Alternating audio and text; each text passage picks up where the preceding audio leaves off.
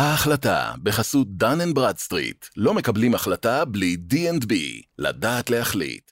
יש הבדל בין אייל מבשל למבשלים אייל. ואנחנו עובדים מאוד קשה בלהנציח, כאילו ללמד את איך לבשל אייל. ואיך לחשוב על אוכל, איך להשתמש במוצרי יסוד, לדבר, מסוימים, ו- איך להביא מוצרי כן, יסוד מסוימים. ו- ואיך לדבר ואיך לחשוב. סך הכל עושים את זה די בהצלחה, את אה, ללמד את זה, אבל עדיין, אתה יודע, הוא בן אדם בלתי נסבל. סתם, אני מת עליו, אבל הוא בן, בן אדם ב- בלתי נסבל.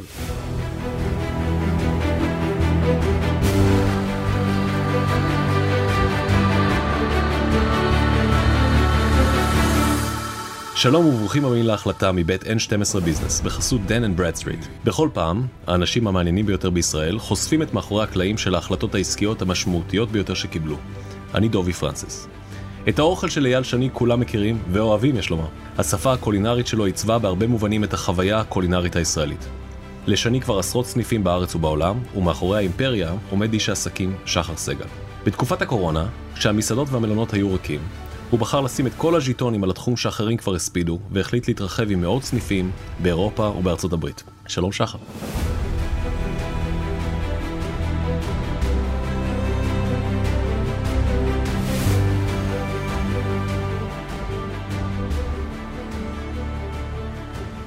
ובכן, בואו נתחיל.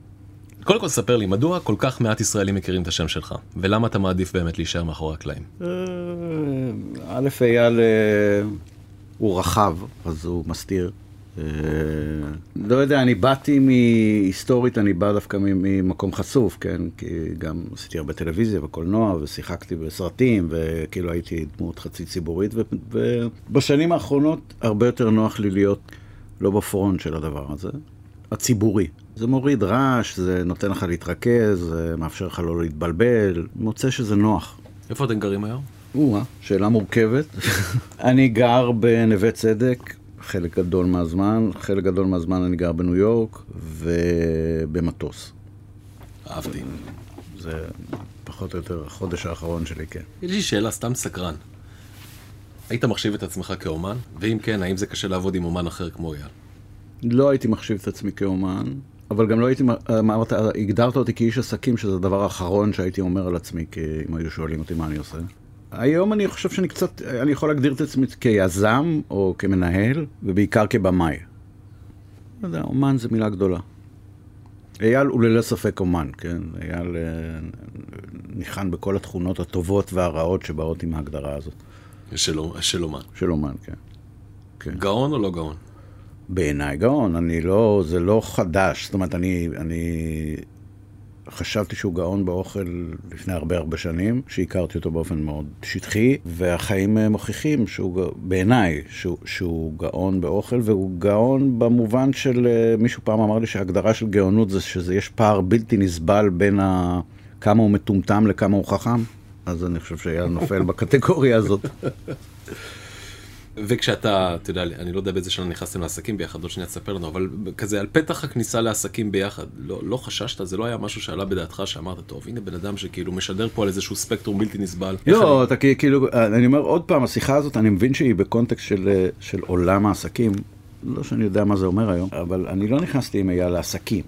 אני לא חושב שגם היום אם תשאל אותם אם אנחנו עושים עסקים, אנחנו נגיד, זה מה שאנחנו עושים. זה לא, אני לא קם בבוקר ועושה עסקים. הייתה השתלשלות אה, מצחיקה כזאת של איך אנחנו התחברנו ואיך הדבר הזה נולד. בעיקרון הוא נולד מטעות, כן? לא, לא התכוונתי להגיע לתפלצת הזאת שנוצרה מהיחסים בינינו, אבל החיים הובילו אותי ונוצרה אפשרות, ואני כנראה אדם שכשיש אפשרות ויש חרמנות אז אני עושה, והנה אנחנו פה. לא, זה הרבה, מהחרמנות הזו יש הרבה מאוד ילדים כבר. אז- כן, גם ילדים יש, כן. שים, שים לב. כן, כן, אבל זה... אל תשתוללו. אני לא יכול לדבר על זה בלי ייעוץ משפטי. בוא שנייה, נלך שנייה אחורה למפגש הראשון עם, אה, עם אייל, ובכל זאת, תספר לנו ככה טיפה, איך, איך, איך, נוצרה, איך נויה? נוצרה החברות, איך נוצרה השותפות הזו. אני הייתי אה, כבר, אנחנו מדברים לפני 15 שנה אולי. אני הכרתי את אייל, שלום שלום, שנינו גדלנו בירושלים, אכלתי אצלו באוקיינוס, אני לא, הוא מבוגר ממני ב-4-5 שנים. ואז נהיה לי איזה פטיש על אוכל, אני כבר הייתי במאי די מפורסם ויחסית מצליח. אמרתי לאייל, תשמע, שבוע הבא, הוא פתח את אוקיינוס בהרצליה, אחרי שהוא פשט את הרגל באוקיינוס בירושלים. פתח אה, סוגריים, אני, יש לי הרבה הרצאות לצוותים, כל העולם שאנחנו זה, אז אני מספר את היחסים בינינו, לא כי, כי זה מעניין, כי זה בסוף ה-DNA שלנו קיים במקומות, אז אני אומר שיעלה שלוש, אה, שלוש כישרונות, אחד זה לעשות אוכל, שני זה לדבר על אוכל, והשלישי זה לפשוט את הרגל, ואת שלושתם הוא עשה באופן אה, מאוד מאוד מאוד מרשים. קיצור, באתי לאייל, אמרתי לו, תשמע, אני בא מחר לעבוד איתך במסעדה, לקחתי חודש חופש. הוא אמר, תבוא, בכיף. באתי, הגיעה ההוצאה לפועל, והוא פשט את הרגל במסעדה. ואז איכשהו התגלגלנו לזה שאמרתי לו, בוא, תבשל אצלי בבית, אני רוצה ללמוד לבשל, ושנה ככה בישלנו אצלי בבית, ונוצרה חברות, נוצרה איזו שפה גם באוכל, ואחר כך עשינו איזו תוכנית טלוויזיה ביחד, תוכנית אוכל כזאת מופרעת, ואז הוא אמר לי, תשמע, אביב גלעדי הציע לי, אני הולך לפתוח מסעדה על הסט של התוכנית האוכל שבנינו. והוא פתח את הסלון, ואחרי שבוע התקשר ואמר לי, אני הולך לפשוט את הרגל, בוא תעזור. ובאתי, ומשם זה היסטוריה, פחות או יותר. אז זה הסיפור של הפגישה הזאת, שבסוף אני, אם לתמצת אותה למקומות שלנו היום, אז אני אומר, בסוף כל מקום שלנו יש את המטבח ההתאבדותי הזה, המשוגע של אייל, הלא מתועש, הלא עסקי, הלא... זה בצד אחד, ובצד שני יש אותי שמביא את התיאטרון ואת איזה common sense ואיזה יכולת לה, של במאי לארגן את הסיטואציה ולצאת ממנה בחיים. שואל אותי, מה סוד ההצלחה? זה המפגש בין שני הדברים האלה. אם יש הצלחה, זה המפגש בין שני העולמות האלה. כן, Organized Chaos. Organized Chaos זה, זה ההגדרה שלנו. אהבתי. זה ההגדרה שלנו. אוקיי, אז בספקטרום הזה יש את הסלון מצד אחד. כן. נכון, ואני משתמש בזה כדוגמה, כן. כן? ויש את, אה, לא יודע, צפון אברקסס כאלה כן. וזה, נכון? כן. ולמה, ולמה הספקטרום הוא כזה? למה הוא לא צר יותר או רחב יותר מזה? ביל גייטס. לא זוכר, אני קראתי איפשהו שהוא אמר, אה, לא ביל גייטס, סליחה. אה, אה, סטיב ג'ובס, כן. סטיב ג'ובס שאמר, אני, אין לי בעיה עם קניבליזם כל עוד אני אוכל את עצמי.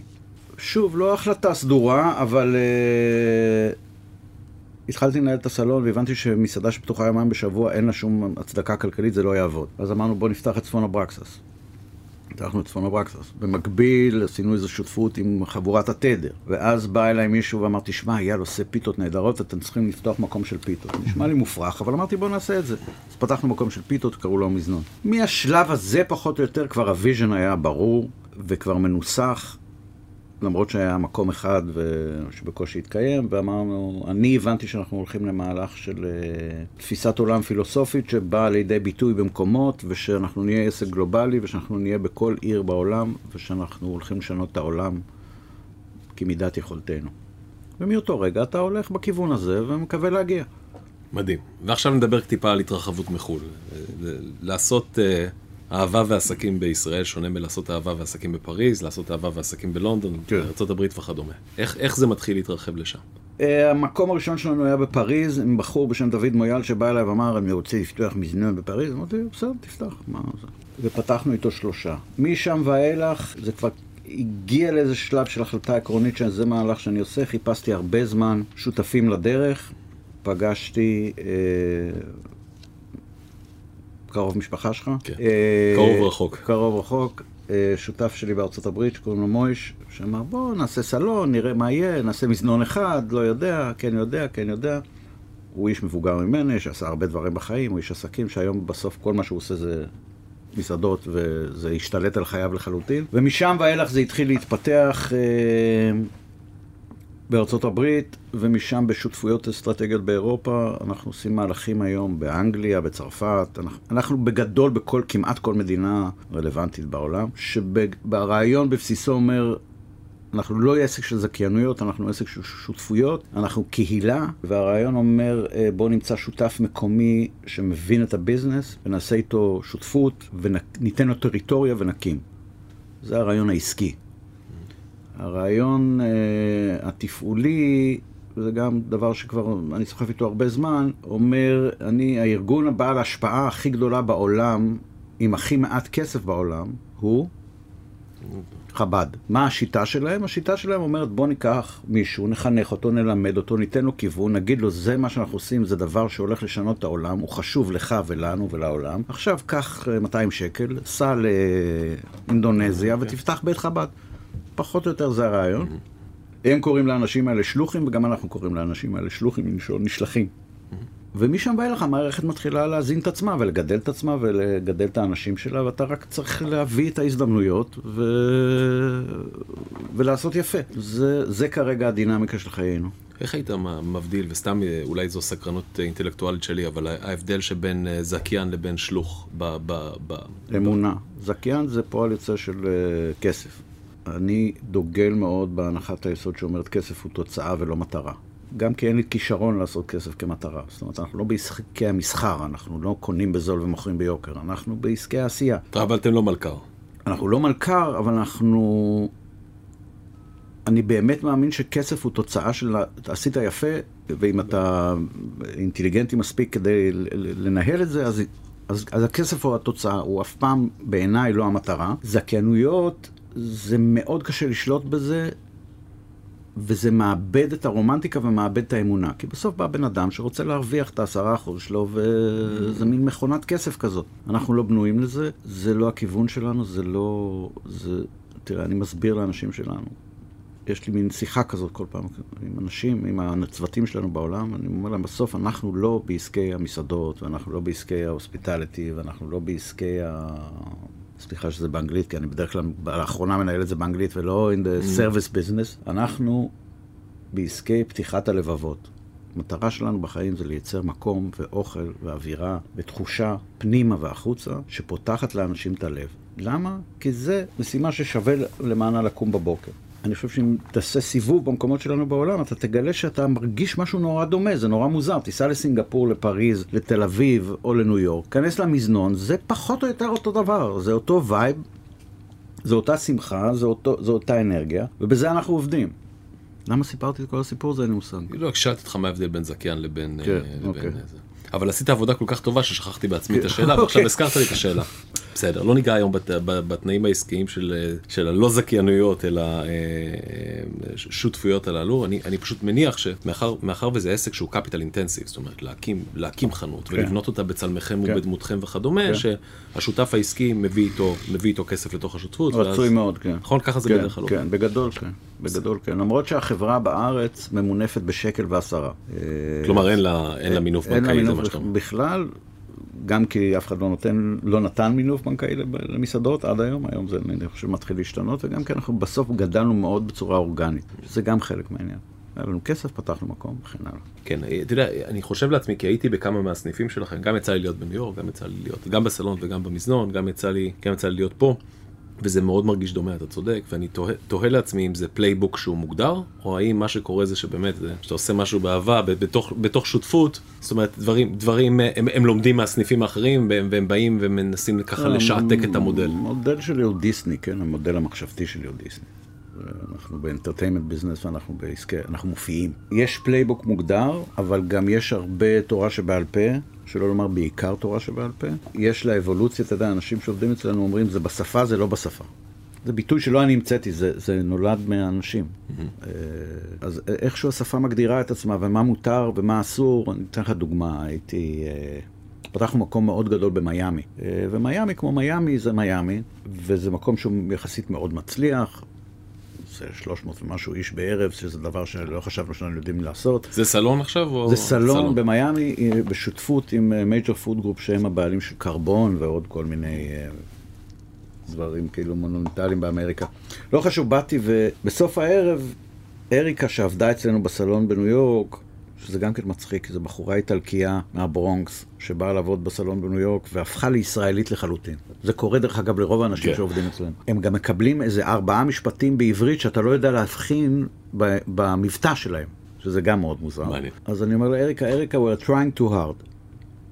משהו במיאמי יצר איזו תחושה שאנחנו מנסים יותר מדי, מתאמצים לשמח. זו הייתה הערת הבימוי היחידה שלי על האירוע שם. אז כן יש זליגות מה, מהשפה בדרך כלל זה לכיוון הזה, שזה נהיה לא אותנטי, שזה נהיה לא אורגני, שזה נהיה עשוי, ואז אתה צריך להגיד, חברים, בואו נלך צעד אחורה, ונרגיע, ותנו לזה לקרות. כן. The party needs to happen. גם למיאמי יש את ה vibe שלה, הוא שונה מה vibe של, של ניו יורק, right? כן, אבל אני אומר עוד פעם, בסוף, תראה, אני, החיים שלי היום נורא מבלבלים, כי אני טס לאיזשהו מקום, נגיד יש לך jet lag, כן ישנת, לא ישנת, ואז אתה הולך לסלון. עכשיו זה כבר, זה כמו לשחק ב-NBA כבר, כי אתה כבר לא יודע איפה אתה, באיזה עיר אנחנו משחקים, כי זה בסוף אותו מגרש עם אותם שחקנים ואותו זה. אז זו חוויה מאוד מוזרה, כאילו, כן. זה mind fuck. It's a rock- star uh, type of life. כן. לא, לא, זה ממש NBA. ראיתי פעם סרט על מייקל ג'ורדן שאומר, אתה יודע, ב-NBA משחקים מה, פעמיים בשבוע? כן, משהו עכשיו תחשוב שהם משחקים פעמיים בשבוע כל ארצות הברית. עכשיו זה כל פעם שש שעות טיסה מפה לפה, זה זה זה, ואז הוא מרזה כאילו כל משחק וכן הלאה, זה חיים מאוד מאוד מאוד מוזרים. מאוד תובעניים גם, כן. כן. אתה, אתה מקבל החלטה עסקית, אה, לא עסקית, בשנת 2008, נכנס לשותפות, מגיעה שנת 2020, מרץ 2020, מתחיל, מתחילות להגיע חדשות שיש איזשהו וירוס מסתורי, כן. שכנראה ברח מאוהן, אבל אף אחד לא כן. מוכן באמת להגיד כן. שהוא ברח מאוהן, כן. ואיפשהו, אה, אני כבר לא זוכר, אני הייתי ב- בלוס אנג'לס, אני לא זוכר באיזה חודש התחלנו לראות, אה, אני לא זוכר גם איזה מדינה בארצות הברית הייתה הראשונה. אני יכול להגיד לך. שזה, שתל אביב, שאנחנו עשינו בתדר מסיבת פורים ענקית, ואיזה שבוע אחרי זה המדינה נסגרה. שזה היה איזה חודש, אתה זוכר? לא זוכר. אה, אפריל. משהו כזה. אני בעצמי לא זוכר מתי כן. זה פורים. בסדר, אוקיי. ועכשיו, ועכשיו יש עסק ש... שותפות שנבנתה במשך אה, כבר 12 שנים, יש כבר כמה סניפים, ופתאום נוחת עליך מה שמרגיש, לפחות בימים הראשונים שלו, כמו גזר, העולם. ממש כמו סוף העולם, נכון? כן. כמו גזר דין מוות למסעדות בוודאות, כן? סוף העולם. כן. אה, לגבי טכנולוגיה עוד לא ידענו באותו זמן מה יהיה ה-second bounce of the ball כן, אני קורא לזה, כן. הקפיצה השנייה של הכדור, אבל פה די היה ברור, מסעדות וכדומה, זה כמעט גזר דין מוות למרבית העסקים. כן. מה אתה מרגיש? אתה, אתה, אתה נמצא איפה? אתה בישראל באותו זמן? בישראל, בבית, אז גרתי ברוטשילד. אה, אני הדחקתי את הסיפור הזה, כאילו, כשהוא היה בעיתון וזה, וזה אמר, די, נו, מה זה השטויות האלה? בסדר, זה, כן, זה, שפעת. כן, שפעת, יעבור עוד שבועיים וזה, ואז זה קיבל, זה הגיע איזה בוקר שזה הופיע במלוא עוצמתו, וזה היה מאוד מפחיד, מאוד. אה, אני לא אפה את המציאות, זה היה, זה, זה, זה התחיל בהתקף חרדה, אה, כן, אבל, אה, ואז אתה אומר, אוקיי, אני אקח קלונקס, עובר עוד יום, אני אומר, אני אקח שני קלונקס וכן הלאה, אבל אני חושב שדי מהר, אני לפחות התעשתתי, אה, ואני חניך של המון דברים מוזרים, כן? אז, ב, ב, ב, אז אני, אני, אתה יודע, אספתי כל כך הרבה נרטיבים, אחד מהם זה, זה כנראה, אני לא אני, אני מבוגר ממך, אבל אני, אני עוד גדלתי על, על אלבומי הניצחון של 67, ואתה יודע, כל מיני... כן, על האתוס הזה. על האתוס הזה ועל אה, 73, וזה, ואני אמרתי, אוקיי, אז אנחנו, זה עכשיו קרבות הבלימה, בוא... וזה היה הרגע של ההתעשתות. שאומר, אוקיי, עכשיו אני צריך לנהל את הדבר הזה, וזה היה לא פשוט, כי כל הטעויות מתגלות ברגע שהמוזיקה מפסיקה.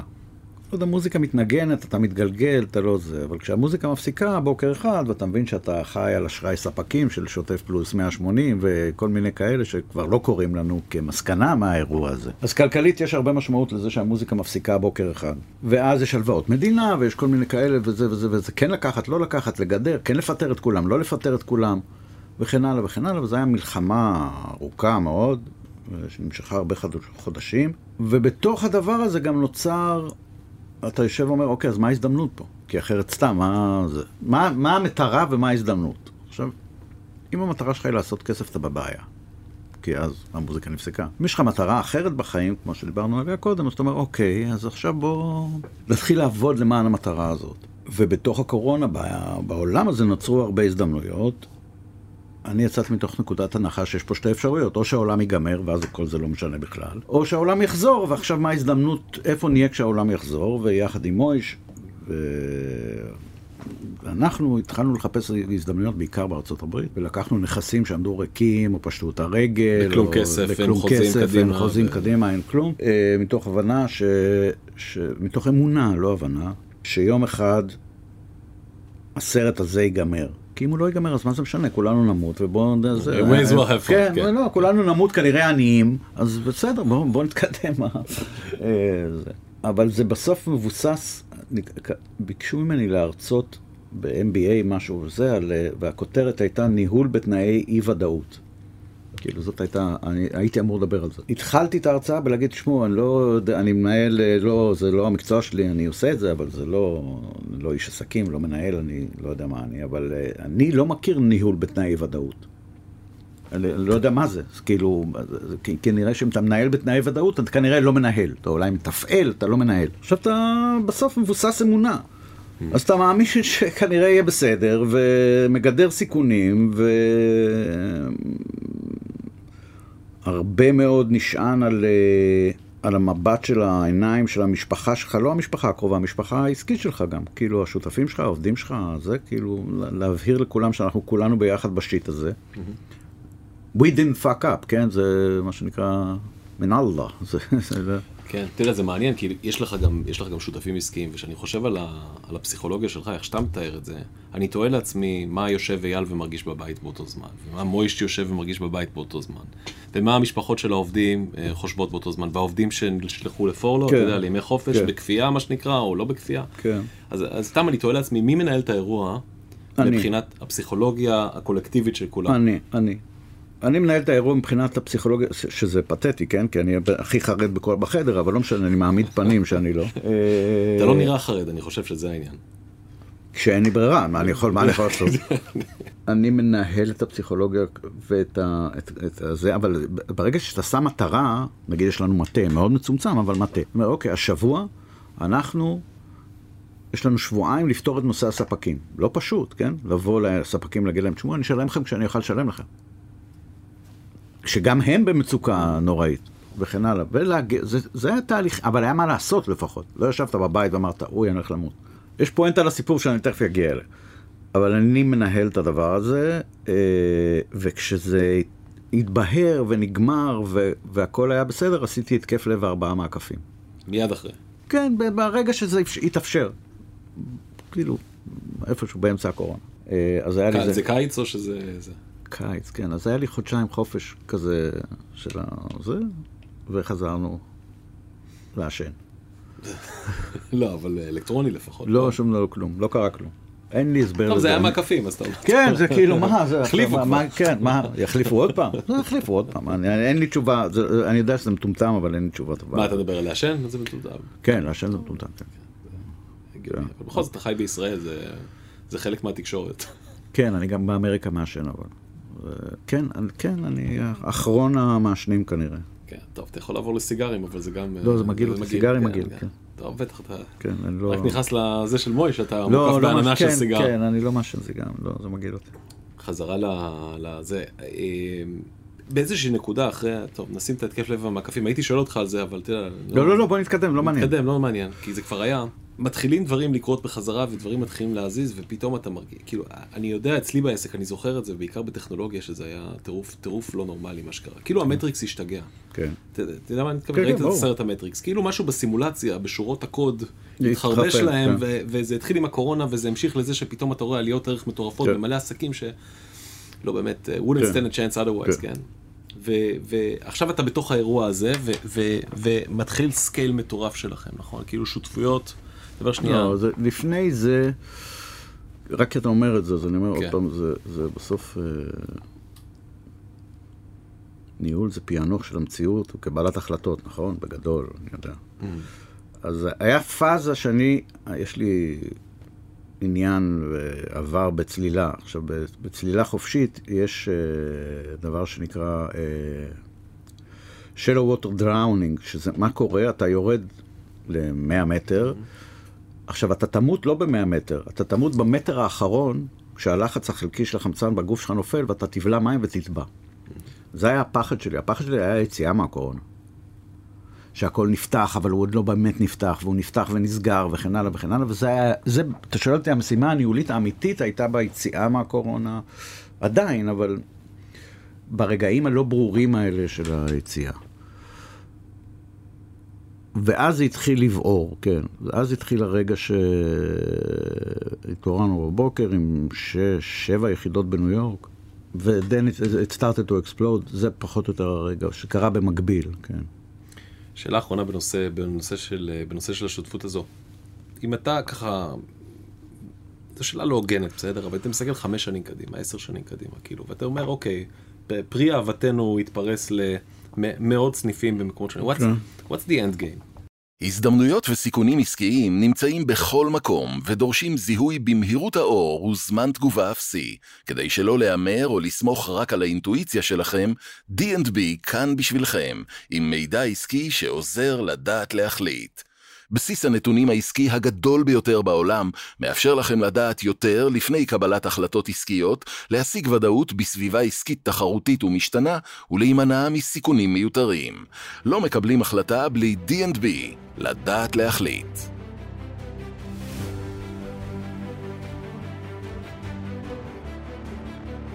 כן. הרי אז האהבה התפשטה, הבאנו את זה למלא מקומות בכל העולם. ו... Do, do you need an end game? אני לא יודע אם צריך.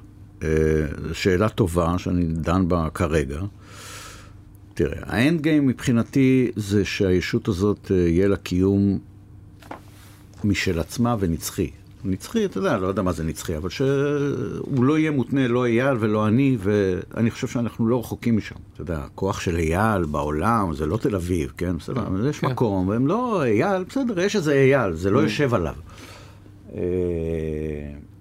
ואני חושב שאנחנו בונים אה, תרבות, ויש הקוראים לדת מספיק חזקה כדי להתקיים בלעדינו, אז זה סוג אחד של אנד גיים. אנחנו כרגע בנקודה בזמן שבה לפחות מבחינת המזנונים, שזה הישות השח... היותר קלה, היותר אה, ברת שכפול. אה, למרות שאנחנו עושים הרבה מסעדות עכשיו בכל מיני מקומות בעולם, מבחינת המזנונים אנחנו נגיע לנקודה שבה... לדעתי אנחנו שמה כבר. שאנחנו נצטרך לקבל החלטה שאומרת, אוקיי, אנחנו...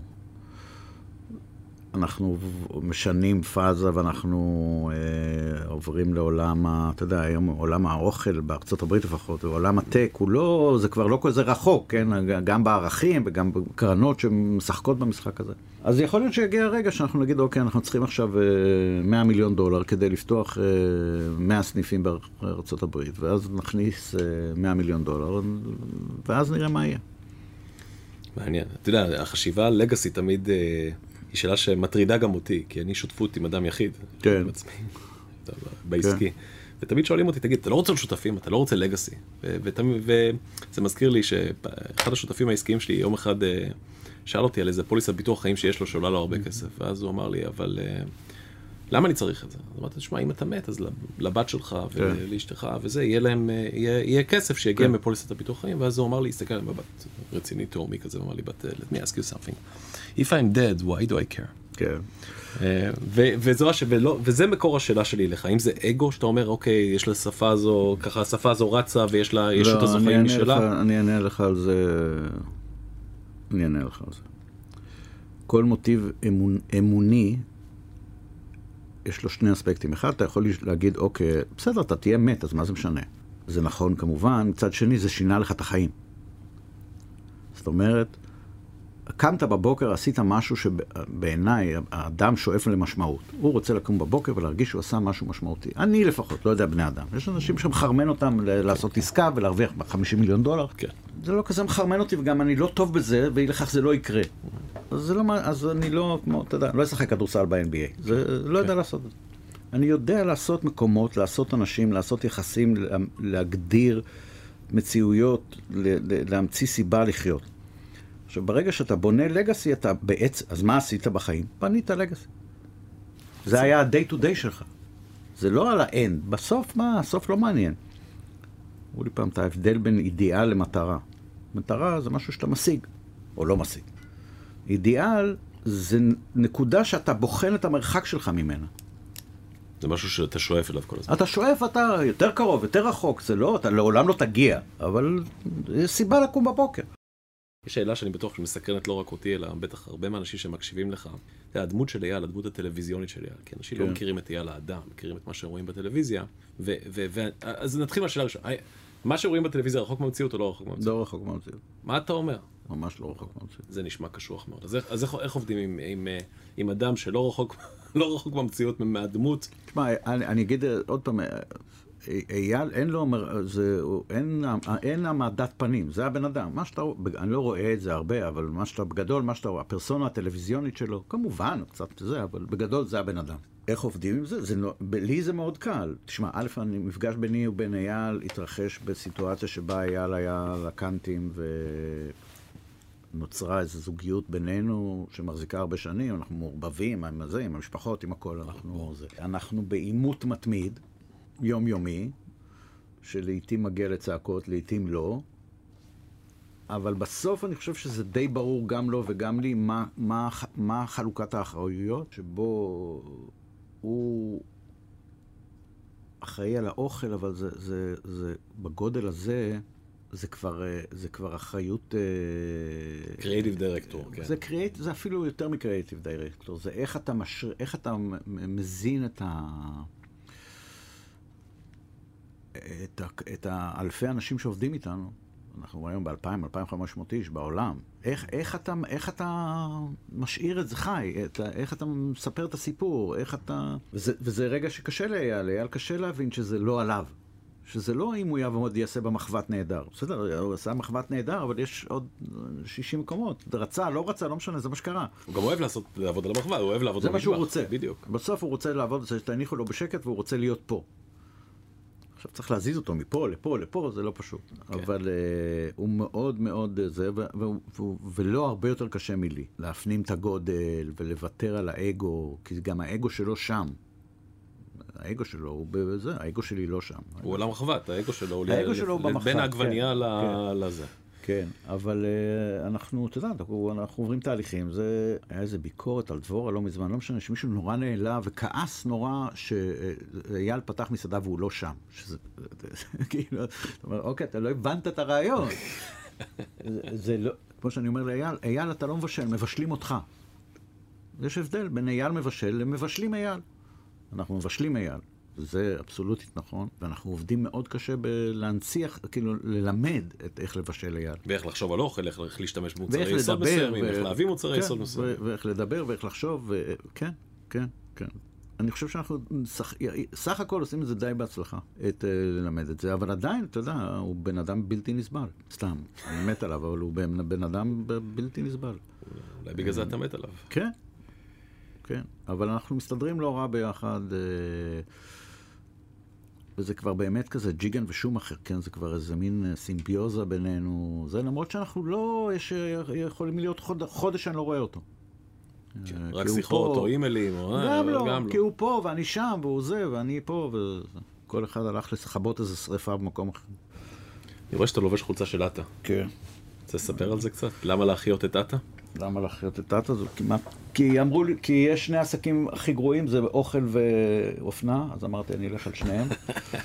אה, למה להחיות את עטה? עוד פעם טעות, ראיתי כתבה בהארץ על התערוכה על עטה. אמרתי, יואו, איך אני רוצה שיהיה לי חולצה של עטה. ואז אה, שותפתי לזה, התקשרתי לנועה, אמרתי לה, בואו ננסה לקנות את עטה, אם את תפסיק לבלבל את המוח, סגרה לי את הטלפון.